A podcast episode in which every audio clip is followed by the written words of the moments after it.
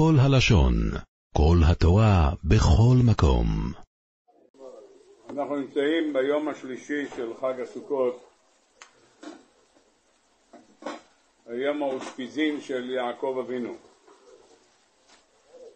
זכותו תגן עלינו ועל כל ישראל.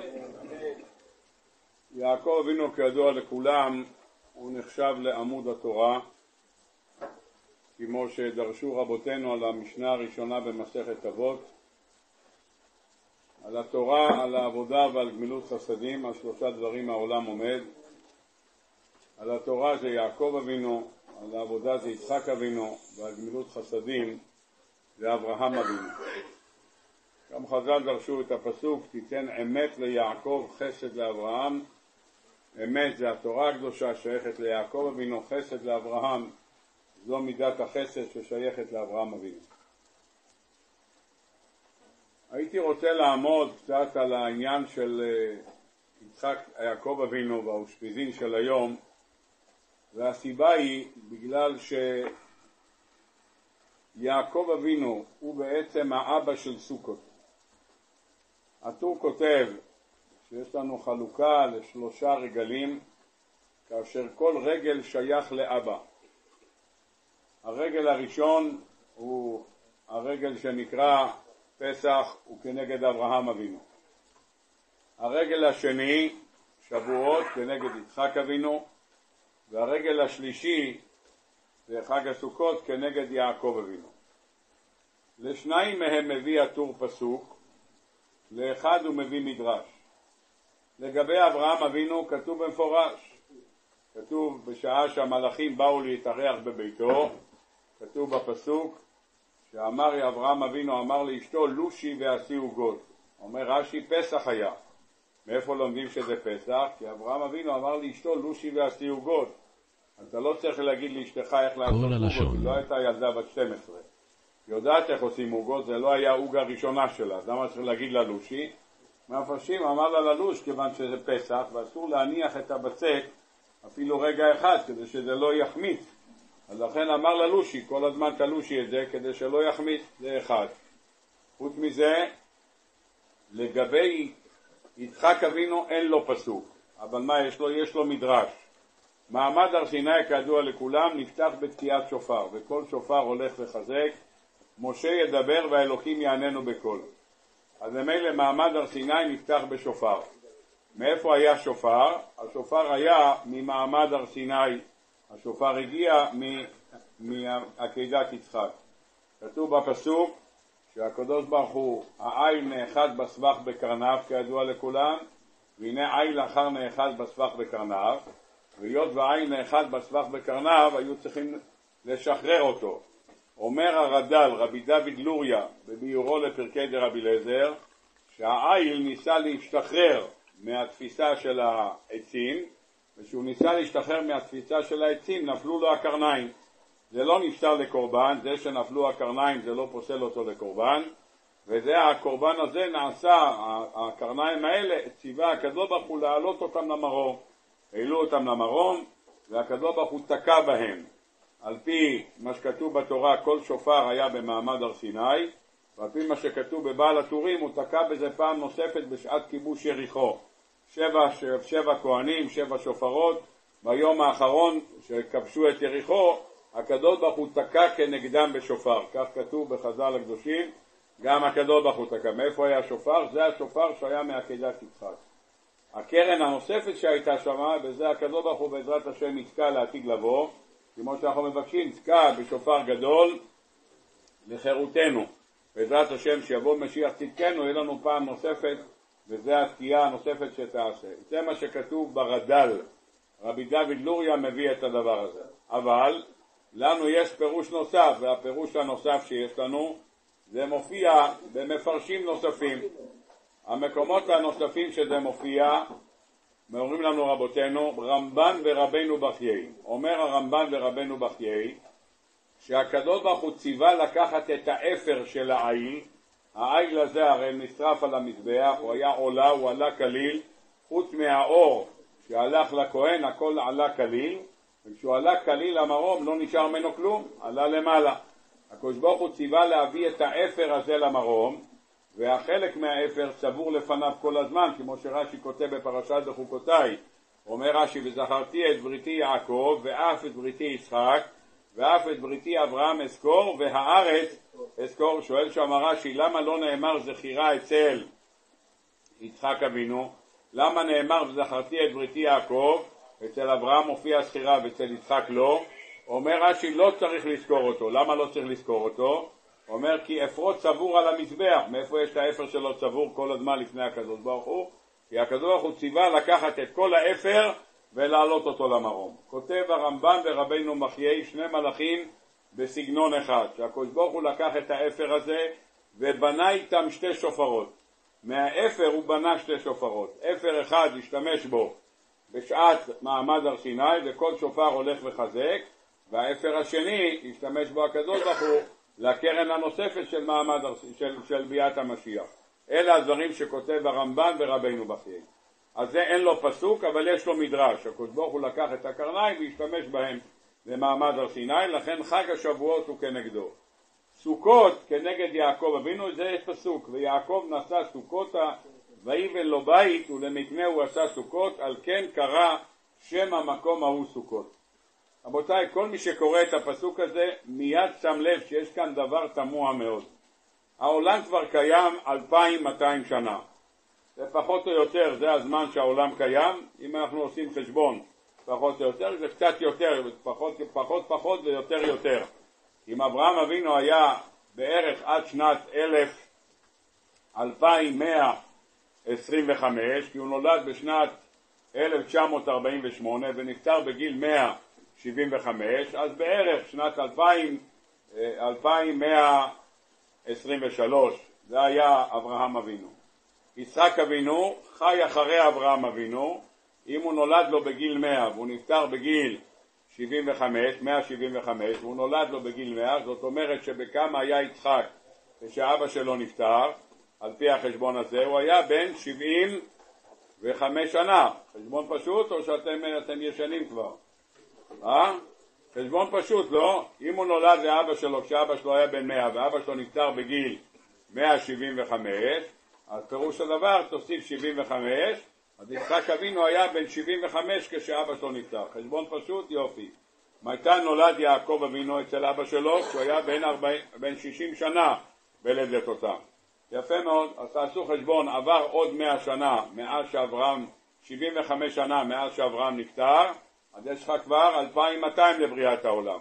בתוך זה נולד יצחק אבינו. כרגע יצחק אבינו, כשהוא מגיע בחזרה לארץ ישראל, הוא בן מאה שנה, זה החשבון פחות או יותר, בן מאה שנה. אז תעשו חשבון, אלפיים, כמעט אלפיים שלוש מאות לבריאת העולם, עושה יעקב אבינו דבר שלא היה מעולם. מה הוא עושה? סככה לכבשים. סככה לכבשים, עושה להם סוכה. מה זה סוכה? עושה להם מקום מסתור ששם יוכלו הכבשים לחיות. לא היה דבר כזה מעולם. כותב אור החיים הקדוש, זכותו תגן עלינו, שמזמן בריאת העולם לא נמצא דבר כזה שעשו לכבשים עשו סככה. הבל היה רועה צאן, לא כתוב שהוא עשה סככה. אברהם אבינו היה רועה צאן, לא כתוב שהוא עשה סככה. יצחק אבינו המשיך את המסורת של אבא שלו, לא כתוב שעשה סככה. יעקב אבינו בבית לבן, לא כתוב שהיה סככה. הוא הגיע למקום שנקרא סוכות, עשה אטרקציה. כולם באו לראות מה משקיע בן אדם לעשות סככה לכבשים. דבר מעניין מאוד, העולם עומד כל כך הרבה שנים, אף אחד לא חשב שיש עניין לעשות לכבשים מסתור. למה שיעשה מסתור? אתה נוסע פה בנגב, אתה רואה את הבדואים, יש להם ברוך השם מלא כבשים, לא רואים שיש להם מסתור, מסתובבים בחוץ, ליד החורבות שלהם, ליד זה יש שלוש אאודי ואחד אה, טויוטה, אבל יש שם הכל, יש שם אה, יוטה, הם גרים בתוך זה, אבל לא מצאנו שהכבשים עושים להם איזה כיסוי או משהו. מסתובבים בדימונה ונהנים מהחיים, לא מצאנו שם איזה אטרקציות. הגיע יעקב אבינו, מגיע מבית לבן, עושה סככה לכבשים. אנחנו מדמיינים כבשים, אנחנו עושים לעצמנו חשבון כמה כבר היה לו, בטח איזה 500 כבשים, אז כמה הוא צריך? 300 מטר כבשים, צריך לעשות הצללה על 300 מטר. אתם יודעים כמה כבשים היה ליעקב אבינו? אין לי מושג. אני רק יכול להגיד לכם שחז"ל הקדושים אומרים שישים ריבו כלבים שומרי עדרו של יעקב אבינו. שש מאות אלף כלבים שמרו על העדרים של יעקב אבינו. נו, נפלא ביותר. כמה כלבים, כמה כלב על כמה כבשים שומר? אין לי מושג, אני לא יודע להגיד לכם, אבל יש כאלה מה שנקרא כרבי רועים קוראים להם, ואלה מסתובבים ביחד עם הכבשים, והכבשים הם יודעים לשמוע ששום כבש לא ילך לאף מקום, יפה מאוד. 600 אלף כלבים זה לדעה אחת. לדעה שנייה, מיליון 200 כלבים. בן פורת יוסף, הבאתי לכם רק את כמות הכלבים. עכשיו, גם אם תיקחו שכל כלב משגיח על עשרה כבשים, או עשרים כבשים, תעשו חשבון בבקשה, מיליון 200 כפול עשר, יש לכם את כמות הכבשים שהיה ליעקב אבינו. נו, בן פורת יוסף, ולזה יעקב אבינו עושה הצללה. נראה לי מעל כל בני ברק לא יכסה את כל ההצללה שעשה יעקב אבינו לכבשים במקום שנקרא סוכות. אטרקציה כיסרת. טוב, רבותיי, כל אחד שואל את עצמו אם ליעקב אבינו היה משעמם. אם אברהם אבינו לא עשה הצללה, והבל לא עשה הצללה, אף אחד לא עשה סוכות, מגיע יעקב אבינו, עמוד התורה, ועושה סוכות, עושה הצללה מה קרה? מה, מה, מה דחוף לך לעשות הצללה? הסתדרו עד עכשיו בבית של לבן בלי הצללה, מה קרה עכשיו שפתאום עושים הצללה? מה מונח כאן? למה אני מתעסק בנושא הזה? בגלל פשוט מאוד, בגלל שאתה רואה שהחג הזה נקרא סוכות, נקרא על שמו של יעקב אבינו, ויעקב עשה סוכות, ויהי לו בית, ולמקנה הוא עשה סוכות. השאלה מה החיבור שיש בין סוכות לבין בין יעקב אבינו. מה רבנו?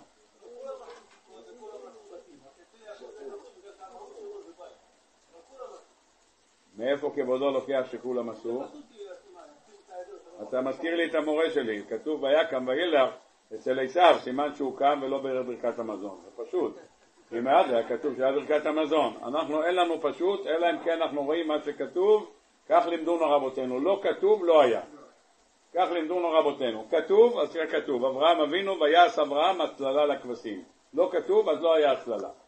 אם כתוב ויעקב אבינו ועשה לו בית, הוא גר בבית ולמקנה הוא עשה סוכות, על כן קרא שם מקום על סוכות. אתה יכול להגיד כמה פירושים סביב העניין הזה. שכתוב בתרגום שהוא בנה בית לא לעצמו, למה הוא בנה בית? כתוב בתרגום שהוא עשה בית מדרש, כך כתוב. בית מדרש הוא בנה בית, אבל המקנה הוא לצרכים שלו, אז הוא עשה סוכות. אתה יכול ללכת עם הפירוש הזה, והכל נחמד. המקנה שלו, לו ולילדים וזה, לבית מדרש הוא עשה בית של אבן. כך כותב התרגום, אבל לעצמו הוא עשה קניין ארעי. האמת לך שיעקב אבינו הביל את חיי העולם הזה, זה פירוש שכתוב בתרגום אבל מה לעשות, שאור החיים הקדוש, זכותו תגן עלינו, כותב, יעקב אבינו הראשון שעשה הצללה לבעלי חיים. זה לשון האור החיים הקדוש. לא, ויבן לו בית, הוא קנה, הוא עשה לעצמו בית, אבל הוא גם טיפל בכבשים. בדרך כלל בני אדם שדואגים לעצמם בית, הם לא דואגים לכבשים. הם דואגים לבית שלהם, זה הדאגה. הוא גם דאג לכבשים, זה היה אטרקציה, ולכן קרא למקום הזה סוכות. אני רוצה בעזרת השם קצת לבאר על זה, אני לא הייתי מתעכב על זה אלמלא ראיתי שהשם משמואל בונה על הדבר הזה יסוד נפלא, ואני רוצה לשתף אתכם בעזרת השם בסייעתא דשמיא ביסוד הזה. אנחנו ברוך השם נמצאים היום ביום השלישי של חג הסוכות, היום קצת גירשו אותנו מהסוכה, הקדוש ברוך הוא קצת הוריד עלינו גשם, לא, אני לא יודע, אני לא הייתי פה הרבה זמן בבני ברק, יצאתי על הבוקר, אבל ירד קצת גשם גם בלילה, באחד וחצי ירד בשתיים, ירד גשם, ירד, אבל לא לקח הרבה זמן, זה כמה דקות והפסיק, אז אפילו לא הספקתי לפנות את הסוכה וכבר הפסיק, חזרנו בחזרה, אבל בבוקר אמרו לי היה פה שיטפונות, ברוך השם, ירד גשם, אבל ברוך השם, סייעתא דשמיא, קצת, הקדוש ברוך הוא רצה עוד שנתפלל קצת, שהקדוש ברוך הוא לא יזרוק אותנו מהסוכה ויאפשר לנו לשבת בסוכה כי ידוע לכולם מה שחז"ל ממשילים את המשל הזה, למשל לעבד שבא למזוג כוס לרבו ורבו שפך לו קיטון על פניו. אה? כן, יש מחלוקת אם זה ביום הראשון או בכל הימים. בוא נלך כדבריך זה ביום הראשון, אז זה בסדר גמור. אז אנחנו רגועים והכל בסדר גמור. טוב, בואו אני רוצה ברשותכם ללמוד את הנושא בסייעתא דשמיא. אנחנו יושבים בסוכה בגלל בט"ו בתשרי, כי הקדוש ברוך הוא אמר בחמישה עשר לחודש השביעי צריך לשבת בסוכה. לפני שאני נכנס לסוגיה, אני רוצה לעמוד על הערה, אני לא בטוח שאני אגיע ליישב אותה, אבל סתם הערה שהתעוררה לי בסייעתא דשמיא. כשאתה פותח את התורה בפרשת אמור, התורה מדברת בראש ובראשונה לפני סוכות, התורה מדברת על מצוות ארבעה מינים. ולקחתם לכם ביום הראשון פרי עץ הדר, כפות מרים, ענף עצבות והרבה נחל. ואחרי זה אומרת התורה, בסוכות ישבו שבעת ימים, כי בסוכות הושבתי את בני ישראל והוציאה אותם מארץ מצרים. מה יותר חשוב, סוכה או ארבעת המינים? אה? אתה חושב סוכה? למה אתה חושב סוכה? למה אתה לא בטוח סוכה? אה? כן, אבל אני שואל, למה אתה רק חושב? למה אתה לא בטוח בזה? אתה אומר, ותיתן לנו השם אלוקינו באהבה את יום חג הסוכות הזה, אז אתה לא אומר יום ארבעת המינים הזה, אתה אומר חג הסוכות, החג הזה סוכות, הוא נקרא על שם סוכה, אז זה השם שלו, הסוכה. חוץ מזה שסוכה זה שבעה ימים, ונטילת ארבע מינים זה רק שישה ימים. אין לנו אפשרות, אין בית המקדש היום, אנחנו רק מקיימים את זה מקסימום שישה ימים, אין לנו אפשרות יותר, חל בשבת, שבת יש באמצע, אז יש לנו רק שישה ימים. כן, כן. ואם לא היו עושים אותה עם כל הגוף? מצוות אכילת קורבן פסח, אתה עושה עם כל הגוף? אה? לא. מה יותר חשוב, אכילת קורבן פסח או ישיבה בסוכה? אתה לא אוכל קורבן פסח, מה הדין? מה העונש? אתה לא יושב בסוכה, מה העונש? אתה לא משווה אחד לשני. אתה יכול, אתה עושה את זה עם כל הגוף, זו מצווה יפה. ארץ ישראל, סוכה ומקווה. שלושה מצוות שאתה עושה אותן עם כל הגוף. זה השלושה מצוות. הכל נכון, הכל בסדר גמור. אני שואל אבל מבחינת התורה, מה המצווה יותר חשובה, סוכה או ארבעת המינים? ודאי שסוכה עדיף. החג הזה נקרא סוכות על שם הסוכה. קיבלנו מתנה נוספת, ארבעת המינים, זה מה שקיבלנו מתנה נוספת. הסוכה זה הדבר המרכזי. אז למה התורה פותחת בארבעת המינים? אז למה התורה פותחת בארבעת המינים? ולקחתם לכם ביום הראשון, אם אתה פותח את זה ראשון, משמע שמה?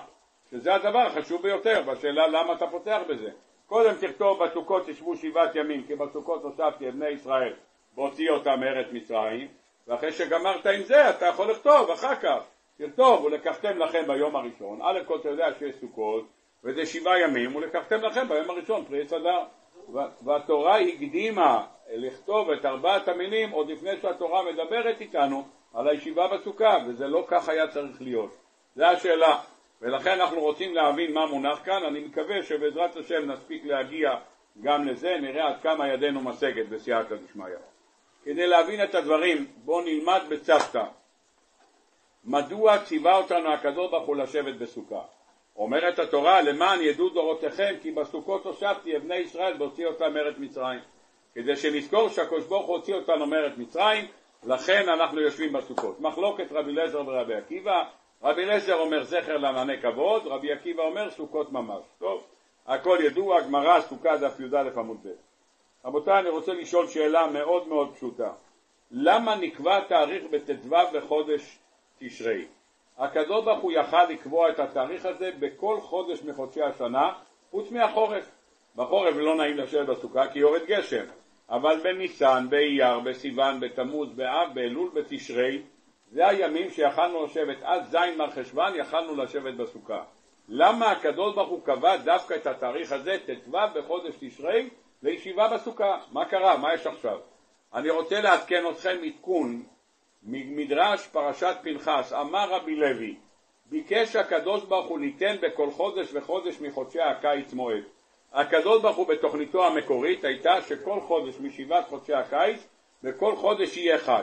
בניסן פסח, באייר פסח שני, בסיוון שבועות, בתמוז יום הזיכרון, באב יום הכיפורים, באלול סוכות, בתשרי שמיני עצרת. כיוון שחטאו ישראל בעגל נדחו כל המועדים לתשרי. אז מה הייתה התוכנית המקורית? שחודש אלול אז אנחנו נשב בסוכה, בחודש אלול נשב בסוכה. זה היה התוכנית של הקדוש ברוך הוא בששת ימי בראשית.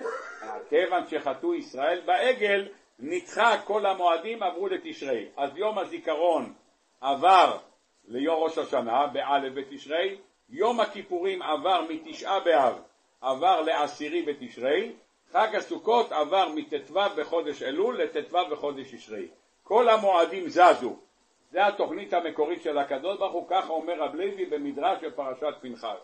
רבותיי, ראיות מפורשות מפסוקים בתורה, מעניין שרבי לוי לא מביא את זה, אבל בספר שנקרא קנה חוכמה, הוא כותב ראיה יפייפייה. מה הראיה?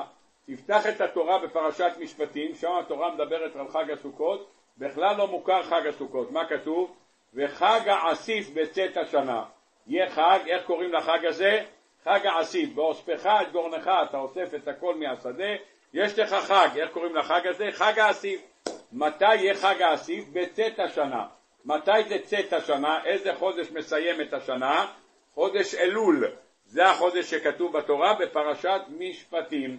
בפרשת כי תישא אומרת התורה וחג האסיף, אתה יודע מתי יהיה חג האסיף? בתחילת השנה, תקופת השנה, כותב רש"י תחילת השנה. אז בפרשת משפטים כתוב שחג האסיף יהיה מתי? בסוף השנה, וכאן כתוב מתי יהיה? בתחילת השנה. אז תחליט זה התחלה או סוף? מה התשובה?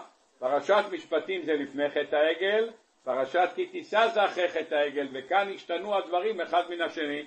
מה השתנה? בפרשת משפטים היה אמור להיות חג הסוכות, מתי? בצאת השנה. מתי זה צאת השנה? בחודש אלול. בפרשת כי תישא זה כבר אחרי חטא העגל, אומר הקדוש ברוך הוא, הזזתי את כל החגים, וחג הסוכות יהיה לכם בתחילת השנה, ט"ו בחודש. בא הגאון מבינה ושואל למה ט"ו בחודש? מה מונח כאן בט"ו בחודש? למה אנחנו נמצאים בתאריך הזה? כך שואל הגאון מבינה. את השאלה הזאת מביא עבודת הגרשוני, אחיין של הגאון מווילנה בפירושו לשיר השירים, מביא את הפירוש הזה. בואו נראה כאן דבר יפה מאוד שאומר הספר עבודת הגרשוני. ברגע שעם ישראל עשה את העגל הסתלקו ענני הכבוד. באותו רגע שעשו את העגל הקדוש ברוך הוא סילק את ענני הכבוד. למה? כי מי שעשה את, הארון, את ענני הכבוד היה בזכותו של אהרון הכהן, ברגע שהוא עשה את העגל הלכו ענני הכבוד. כמה ימים לא היה לנו סוכה? בין 85 ל-87 ימים. תלוי אם היה שנה מעוברת, אם היה חודש מעובר אז או לא חודש מעובר. 17 בתמוז הסתלקו ענני הכבוד. אומר הגאון מווילנה, ביום הכיפורים חזר משה רבינו והביא מחילה לעם ישראל על חטא העגל, הביא מחילה על חטא העגל, ועם ישראל נצטווה ביום י"א בחודש תשרי, כמו שנאמר בפסוק ויקל משה את כל עדת ישראל, מתי הקיל אותם?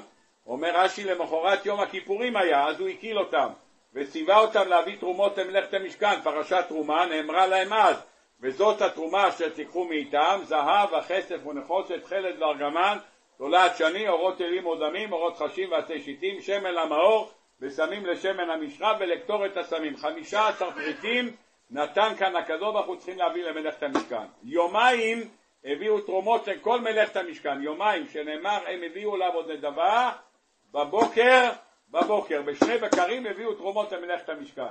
יפה מאוד. זה היה י"ב י"ג. בי"ד העביר משה רבינו קול במחנה לא להביא יותר תרומות למלאכת המשכן. והמלאכה הייתה דיים ועותר. יש רזרבות לא להביא יותר מלאכת המשכן.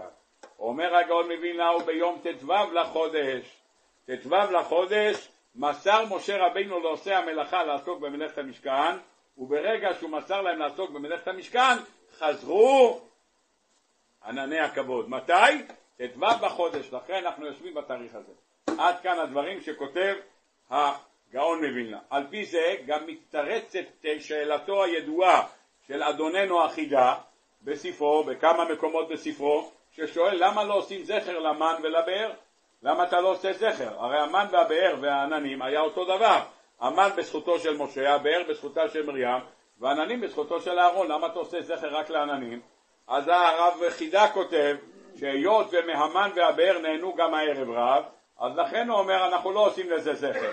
אבל כבוד שהיה אקסטרה רק לעם ישראל, רק עם ישראל נהנו, כי הערב רב היו מחוץ לעננים, אז הוא אומר זה אתה עושה זכר, כי זה היה מתנה לעם ישראל, אקסטרה להם עם ישראל. עד כאן הדברים שכותב החידה.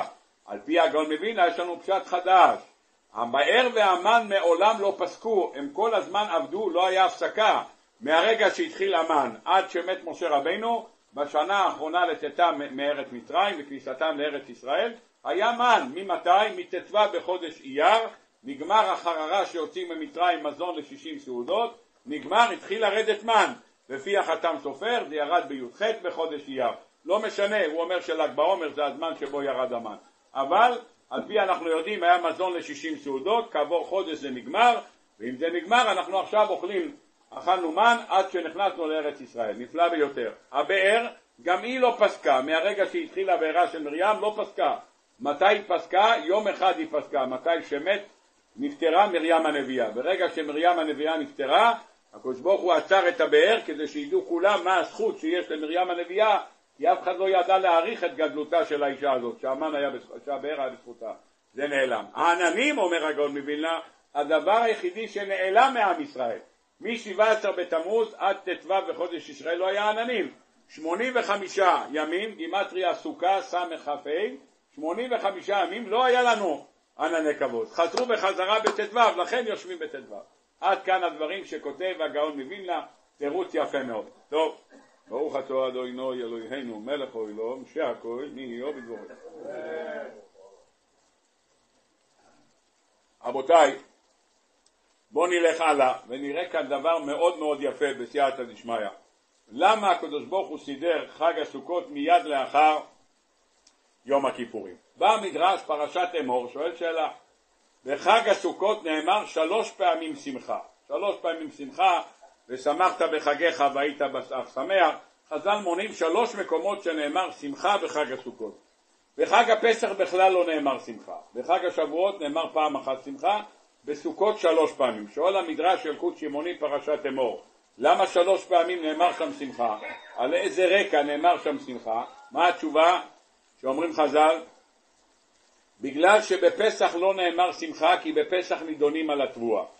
ורוב האנשים היו באותו דור, היו חקלאים, היה להם תבואה, אף אחד לא ידע אם התבואה הצליחה או התבואה לא הצליחה, אז אנשים היו בלחץ. ברגע שהגיע חג הקציר, מתי זה? בחג השבועות, אז ברוך השם התבואה הצליחה, אם התבואה הצליחה, אז הייתה להם שמחה, לכן בחג השבועות נאמר פעם אחת שמחה.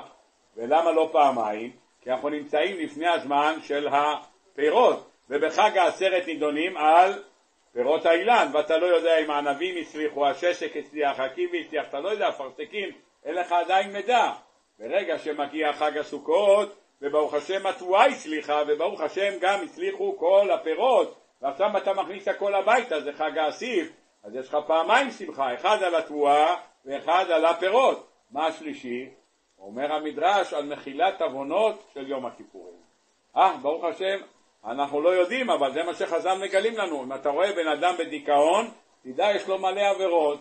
אם לא היה לו עבירות, הוא היה בשמחה, ככה אמר רבי נחמן, מחר זה ההילולה שלו, נכון? הלילה. מצווה גדולה, מה? הלילה.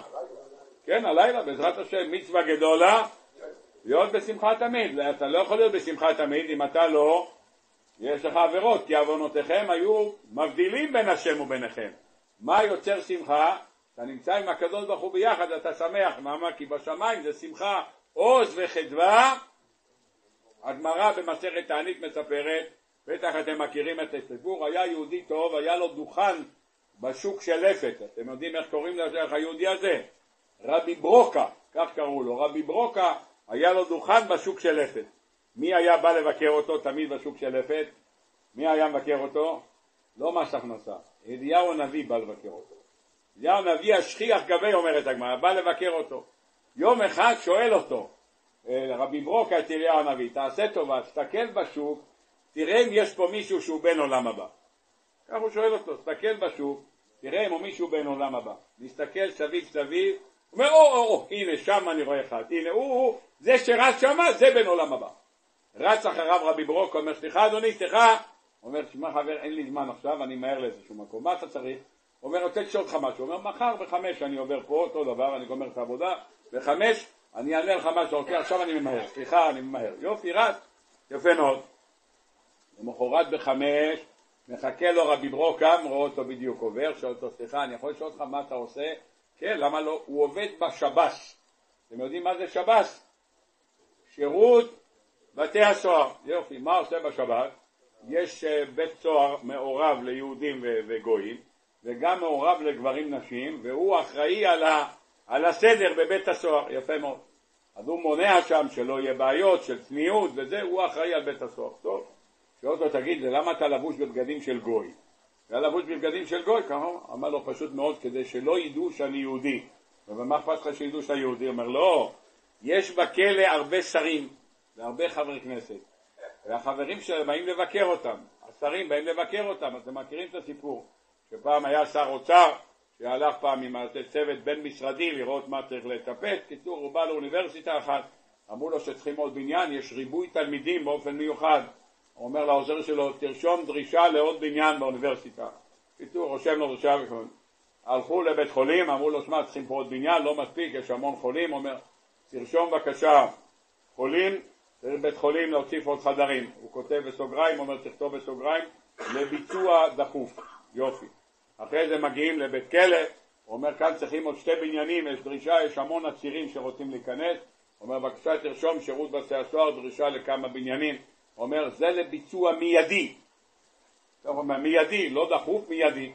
העוזר שלו נכנס לאוטו, אומר לו, סליחה אדוני השר, אוניברסיטה כתבת רק שיש דרישה, בבית חולים כתבת דרישה לטיפול, כאן כתבת בית כלא מיידי, אומר תשמע, לאוניברסיטה אין סיכוי בחיים שאני אגיע, לא דחוף הבניין.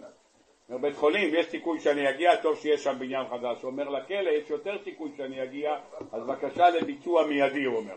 לכן הוא אומר זה תעשה במיידי.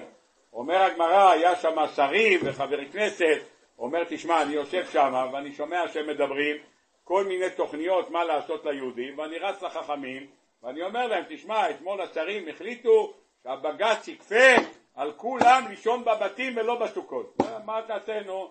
רצתי לרבנים והרבנים עשו תפילה וביטלו את הגזרה לכן רצתי אתמול היה להם גזרה חדשה שרצו להשית על היהודים נפלא ביותר יופי אז עכשיו הוא יודע מי בן עולם הבא אחרי כמה ימים מגיע אליו עוד פעם אליהו הנביא, שואל אותו רבי ברוקה, כבוד הרב, איפה, מי עוד בן עולם הבא? הוא מראה לו שתיים שם הולכים, אתה רואה את השתיים האלה, שני חברים הולכים, אלה בני עולם הבא.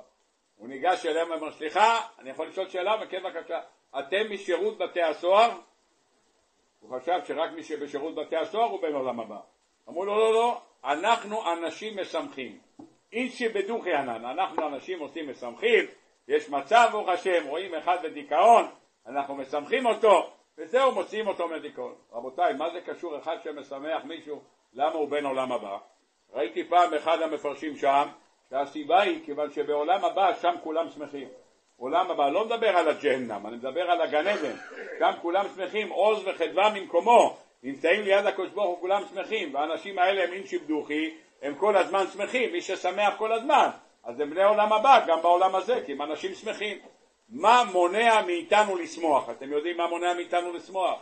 אומרים חז"ל, עבירות מונעות אותנו משמחה. אדם שאין לו עבירות, תמיד שמח. שמח, למה? ברוך השם חובר לקדוש ברוך הוא כל היום, אין לו עבירות שיוצרות חי, אין לו מסננת שמבדילה אותו מהקדוש ברוך הוא, אז הוא כל הזמן בשמחה. אם הוא בשמחה, ברוך השם, הכל בסדר, הוא לפני הקדוש ברוך הוא כל הזמן. לכן, ברגע שבן אדם יש לו עבירות, כי עוונותיכם היו מבדילים בין השם וביניכם, יוצרות חי. אם הם יוצרות חי, אתה אומר זאת הסיבה שאתה בדיכאון. ילדים תמיד בשמחה. ראית פעם ילד בדיכאון? תמיד ילדים בשמחה. למה בשמחה? אין להם עבירות. אם אין להם עבירות, אז הכל בשמחה. ילד קטן בגיל שלוש, תמיד מבסוט, אתה מביא לו, שמח, אתה עושה לו טיק טיק טיק ככה והוא מיד מחייך מאוזן לאוזן. המבוגר אתה עושה לו ככה, הוא אומר, מה מצחיק אותך, מה קרה? הכל טוב, מה? אתה אומר לו, אתה מנסה להגיד לו משהו, אומר, מה אתה צוחק, מה קרה? ילד תמיד מבסוט, הכל טוב. למה? הוא נמצא כל הזמן בשמחה, זה מילא האווירה שלו טובה. עד כאן הדברים שלנו, רבותיי. ומילא במהלך השנה יש לנו עוונות. אם יש לנו עוונות, אז העוונות האלה יוצרות חי. לכן אומרת הגמרא, חתן מוחלים לו... למה? מה, מה? אתה חושב שמלך הוא בשמחה?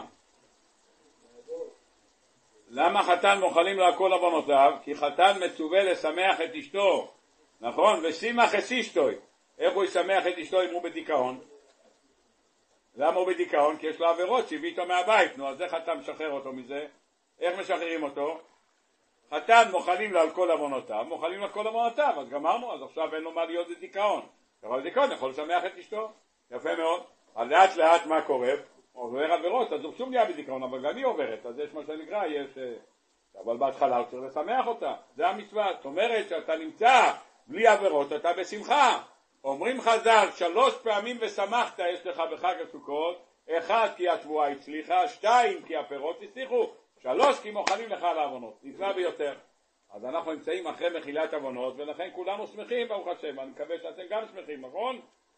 אה? מאיפה אני יודע שאתם שמחים?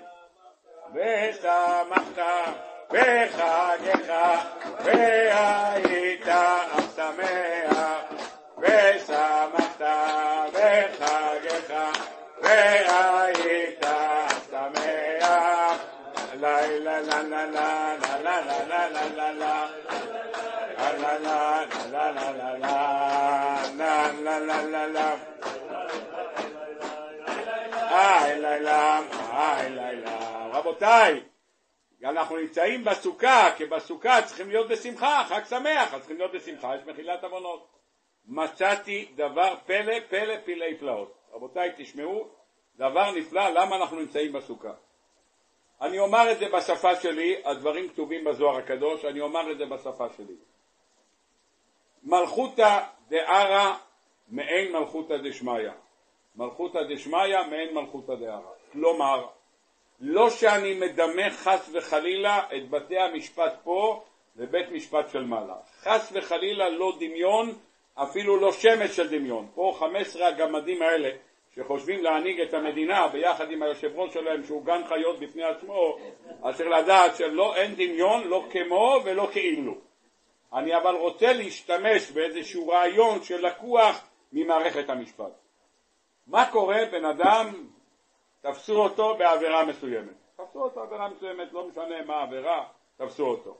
והוא יושב עכשיו למשפט. הפרקליטות הכינה חבילה של תיקים. חבילה של תיקים הפרקליטות מכינה, יפה מאוד. המשפט מתנהל שלוש שנים בפני שלושה שופטים. שלושה שופטים. יפה מאוד. נגמר שלוש שנים ויש סיכום של הקטגוריה, סיכום של הסנגוריה, השופטים מבקשים שבועיים הפסקה ויש הקראת הדין.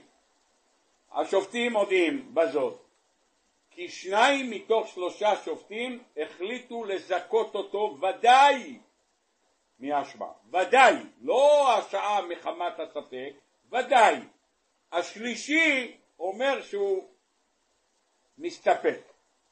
היות והוא מסתפק, הוא לא בטוח אם העבירה הייתה או לא, וגם אם הייתה, הוא לא, זכאי, הוא לא משחרר אותו זכאי, אבל הוא אומר, בהכרעת הרוב יצא זכאי. אז מה מכריזים? הוא זכאי, הוא חושב יופי, הוא זכאי. יוצא החוצה מבית משפט, הילדים שלו לוקחים אותו על הכתפיים, ולוקחים את העורך דין גם כן, ורוקדים, והכל בסדר גמור. יפה, הכל בסדר. מה קורה אם הפרקליטות חוזרת בחזרה למשרד, אומרים, תשמע, לא ייתכן שהוציאו אותו זכאי, לא ייתכן. או, עושים ערעור.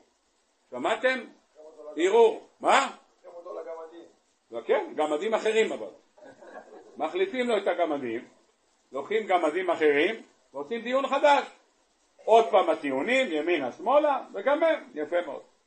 לזה קוראים ערעור על זיכוי בבית משפט. לזה קוראים ערעור. חס וחלילה לא מדמה בכלל, אין דמיון, אין שום דבר. אבל פשוט כדי להעביר את העניין, ערעור, אז לכן הוא משתמש בטרמינולוגיה הזאת. יש ערעור בבית משפט. יפה. מה קורה אם מרשיעים אותו? מרשיעים אותו, גם הסנגוריה יכולה לבקש ערעור. אומרים רבותיי, אני לא, לא חומרת העונש, זה לא נכון, יפה. השאלה אם זה כדאי לעשות, לא כדאי לעשות, זה כבר שאלות שהעורך דינים מתעסק בזה. אני רוצה לומר לכם דבר שמצאתי בדברי הזוהר ואני פשוט רוצה לפשט את זה בלשון שלנו. אנחנו בשבוע שעבר והיום הזה, אני רוצה להזכיר לכם, היה יום כיפור. זה נראה לכם לפני שש וחצי שנים, אבל זה היה בשבוע שעבר ביום שני, היה יום הכיפורים. בשעה כזאת בשעה כזאת רוב המקומות גמרו כבר מוסף, מי שלא מתפלל ותיקין, מי שגמר ותיקין גמר כבר ב-12, 12 וחצי, ועכשיו כבר מגיעים לתפילת מנחה, התחיל בשלוש. יפה מאוד. יום הכיפורים נגמר, ברוך השם, דפקנו על החזה, כמה פעמים דפקנו על החזה? ספרתם? מה 26 פעם? 26 וידויים? או 26 ויעבור? ויעבור יש 26. וידויים, אשמנו, בגדנו. מה, למה אלף? מה קרה? מאיפה אתה? דפקת כנראה בשביל כל המשפחה, טוב, בקיצור. יש! יש עשר פעמים אשמנו בגדנו, עשר פעמים, זה 240. מה עכשיו? אתה 240, תספור, יש שם 24. אלא אם כן זה אצלך לוטו, יש מספר נוסף. אצלנו יש 24. טוב, אז יש 24. יש 22 אותיות, ובתף יש עוד 2. אז יש לך 24, זה מה שיש. החטא יש לך על חטא. אני לא יודע כמה יש אצל הספרדים, לא בדקתי, אצל בני דות המזרח. אצל אשכנזים זה מכל אות יש פעמיים. אז אם יש לך 24, אז יש לך שם פעמיים, זה 48, יפה מאוד. אז יש לך 10 וידויים ו-10 פעמים על חטא. אז יש לך כמה? 440 פלוס 240. 680 פעם. טח, טח, טח, בן פורת יוסף. יפה מאוד. נו, בסייעתא דשמיא. אז דפקנו על החזה 680 פעם ברוך השם, והגענו, גם שמנו ברוך השם 25 שעות, וגם היינו על הרצפה, עשינו קוירים, ברוך השם, השתחווינו, וכך כביכול הכהן הגדול, אומר שומעים את השם המפורש שיוצא מפי כהן גדול, קוראים ומשתחווים ונופלים על פניהם, ואומרים ברוך שם כבוד מלכותו לעולם ועד. לא ידעתי שהבלדים, לא ידעתי, אמר לי זה תימני אחד ש, שבלדים לא עושים קוירים, לא, לא עושים משתחווים. זה חידוש גדול היה לי השנה ביום כיפור, בלדים לא עושים קוירים. ידעתם מזה? אה, ככה אמר לי אחד בלדי ביום כיפור. לא עושים קוירים וגם לא עושים תשלר.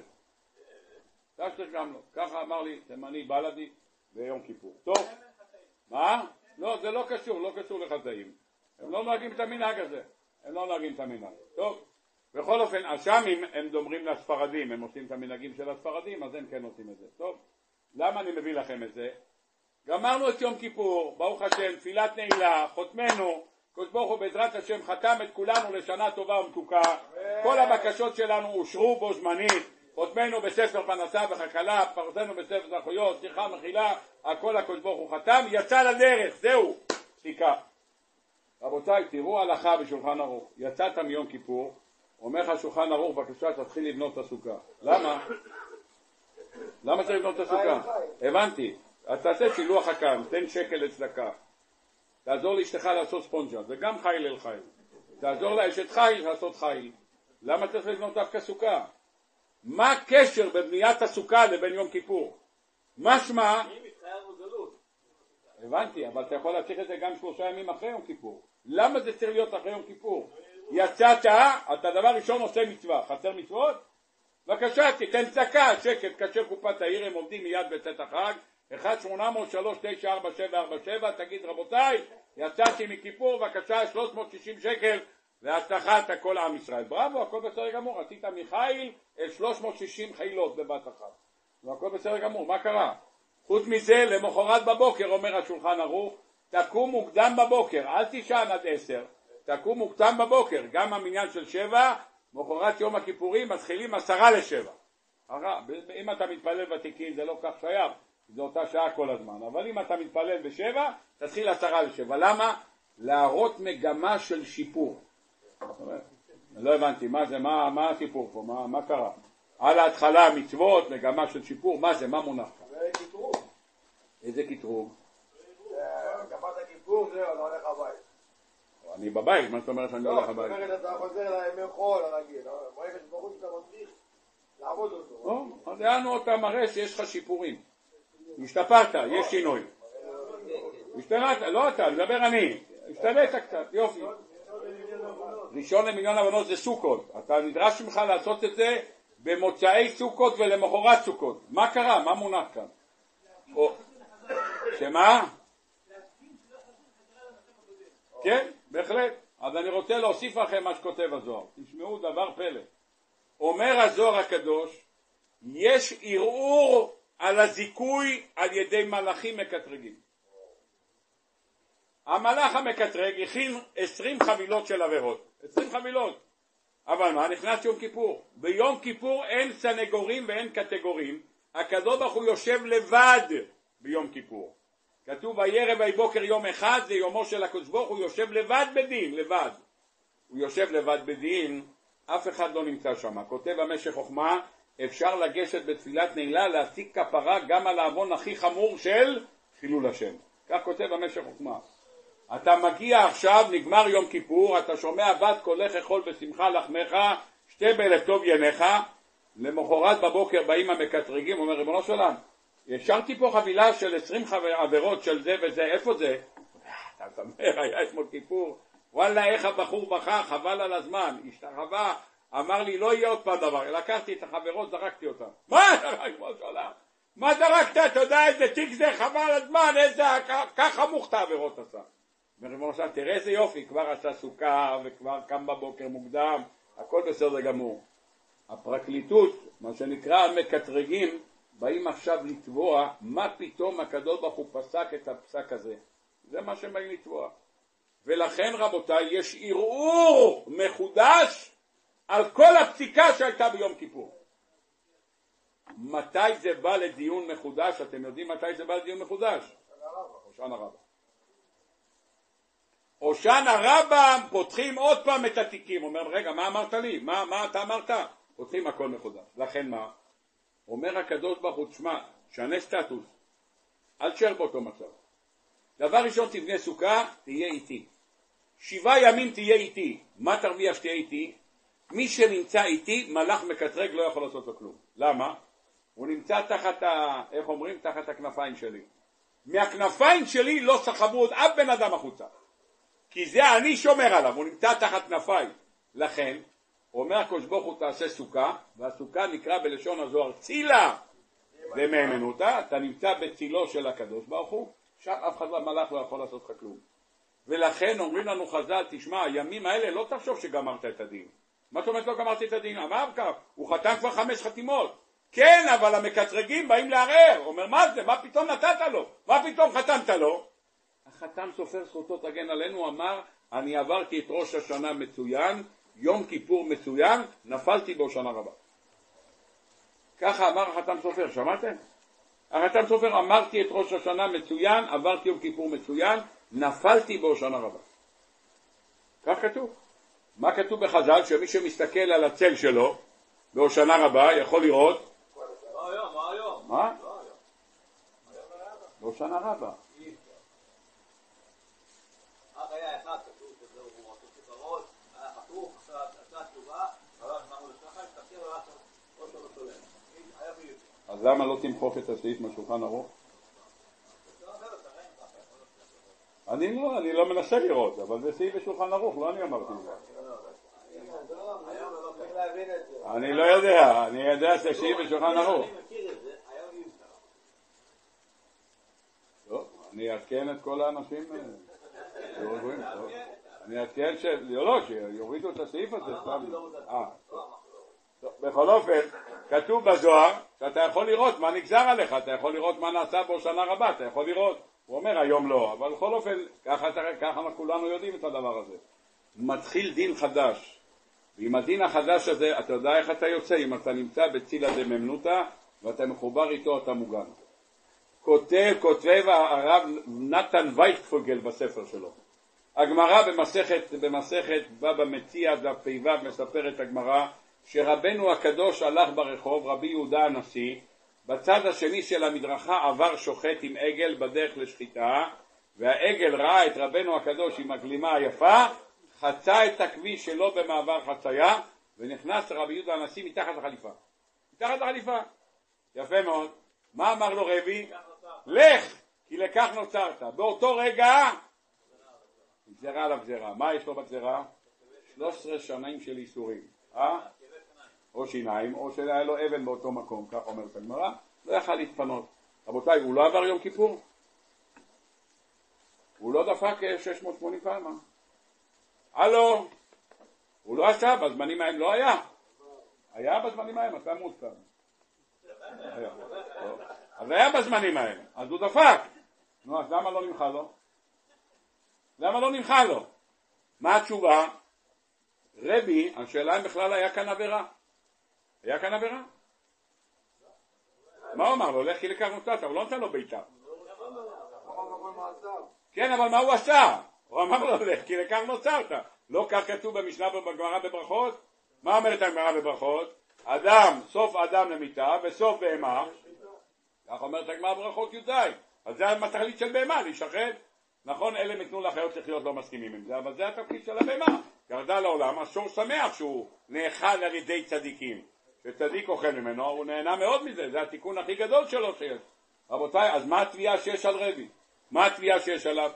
חוץ מזה, הוא עשה יום כיפור. יום כיפור באשמנו בגד, ויש שם וידוי על צער בעלי חיים.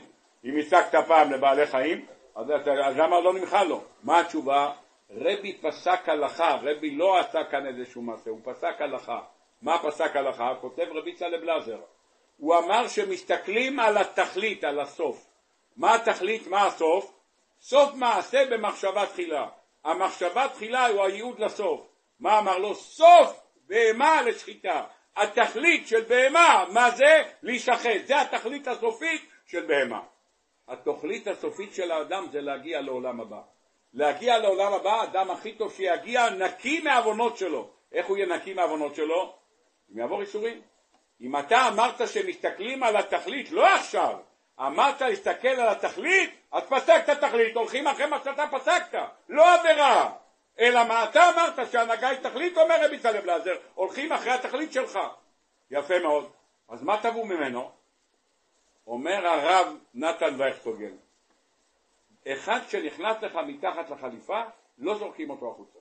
לא זורקים. חכה לשוחט, שיעבור את הכביש, יוציא אותו ויקח אתה, אל תגיד לו לך, כי לכך נוצרת. למה לא תגיד לו לך? בגלל שאתה לא, זה לא צער בעלי חיים, כי הוא לא מבין מה אמרת לו. אם תגיד לו לך או תגיד לו מותק, בשבילו זה אותו דבר, הוא בין כה לא שומע ולא מבין. אלא מה? אלא אם כן תדחוף אותו, אם דחפת אותו הוא מרגיש. לא כתוב, הוא אמר לו לך, אמר לו לך כי לכך נוצרת, לא כתוב שהוא דחף אותו. כותב הרב נתן וייכפוגל, מצאנו מקום אחד בתורה שכתוב הלכה שאמר אדון לוט, הסבא קדישא של דוד המלך, מה אמר אדון לוט? מה אמר? הוא אומר שבאו אליו שני מלאכים להתארח בביתו, מה הוא אומר להם? הוא אומר לאנשים, תביא את שתי האנשים האלה שבאו אליך הלילה הביתה, מה הוא אומר? מה הוא אומר להם? מה פתאום, קחו את בנותיי, לאנשים האלה אל תעשו דבר, למה? כי על כן באו? אז מה אם הם באו בצל קורתך? אז מה אם הם באו בצל קורתך? אה, כן, אז אני שואל, מה זה בצל קורתך? הוא לוקח את הבנות שלו. אדם מטורף על כל הראש. קחו את הבנות, רק תגנו על האנשים האלה. מה זה? באו בצל קורתי. אומר החופץ חיים, למדנו מכאן, שמי שבא בצל קורתך, אתה חייב לספק לו הגנה. זה מה שכתוב. אומר הרב נתן וייספוגל, מי שנכנס לך מתחת לחליפה, אתה צריך לתת לו הגנה. למה? כי על כן העגל בא בצל קורתך. אם העגל בא בצל קורתך, אתה צריך לספק לו הגנה, זה מה שכתוב כאן. אם ככה, בסייעתא דשמיא אומר הרב נתן וייספוגל, אם הקדוש ברוך הוא טבע את רבי, כי הוא אמר לו לך, כי לכך נוצרת, זאת אומרת שמה, הוא לא נתן לו את ההגנה של בצל קורתי, הוא נענש, מזה הוא נענש. אומר רב נתן וייכפוגל, אם אנחנו נכנסים לסוכה לצילה דממנותא, לא ייתכן שהקדוש ברוך הוא יגיד לנו, לכו! למה לא יגיד לכו? הוא פסק שמה? באותו רגע שהקדוש ברוך הוא פסק שמה? שהאדם שהולך ואומר לעגל לך לך מפה כי לכך נוצרת רבי קיבל עונש 13 שנה של איסורים ושנכנס תחת צילה דממנותא לא ייתכן שהקדוש ברוך הוא יזרוק אותו החוצה לכן ההגנה שלנו מהמקטרגים, איפה היא נמצאת? היא נמצאת בתוך הסוכה, שם אנחנו מוגנים. רבותיי, מי הראשון שנתן הגנה בפני מקטרגים? יעקב אבינו נתן הגנה לצאן שלו מפני מקטרגים. למה? כי הזוהר הקדוש כותב שכל נשמות ישראל היו בתוך הכבשים, בתוך הכבשים שיעקב אבינו הביא לארץ ישראל. כל נשמות ישראל היו שמה. ולכן הוא עשה להם צאן, ולכן הוא מסר את החיים שלו. גנובתי יום, גנובתי לא, הייתי ביום אכלני חורף וקרב, מה אתה אכפת לך מהכבשים האלה? שיבוא נמר יטרוף מאה, מה זה עסק שלך? מה התשובה? הנשמות של עם ישראל נמצאים שם. איפה שיש נשמות של כלל ישראל, שם עושים סככה. לא עושים סככה לצאן אם זה לא נשמות ישראל. לכן יעקב אבינו עשה סוכות, שואל השם שמואל, אז למה יעקב גר בבית ולכבשים הוא נתן צאן? לכן עשה סוכה, אומר פשוט מאוד, יעקב לא היה לו שום עבירה, הוא לא צריך להיכנס לסוכה, למה הוא יכול לבנות בית כי אין לו שום עבירה, אבל הכבשים האלה שהיו תחת שליטתו של לבן, הם היו אצל לבן, ולבן עשה להכניס בהם טומאה, הם צריכים הגנה מפני המקטרגים. אז איפה שמים אותם? סקותה לראשי ביום נשק, הסוכה הזאת היא המקום שמגן גם על הכבשים. אז הפעם הראשונה שמופיע שם סוכה, איפה מופיע? מופיע שם. אצל יעקב אבינו. הוא עשה סוכה, הוא בא אל ההילולה של היום, בא לאשפזין של היום. עמוד התורה, זכנו הקדוש ברוך הוא, שכולנו בעזרת השם, הקדוש ברוך הוא יטיב לנו את החתימה, תולה ארץ על דמימה, ושנה רבה נזכה כולנו לחיים טובים, ארוכים ולשלום, לשנים טובות, שנים של בריאות, שנים של פרנסה, של שידוכים טובים, של זרע של קיימא, של בנים שהולכים בדרך השם, ונזכה לראות בעיני בשר בשוב השם ציון במהרה בימינו אמן. עולם שלם של תוכן מחכה לך בכל הלשון, 03 617 1111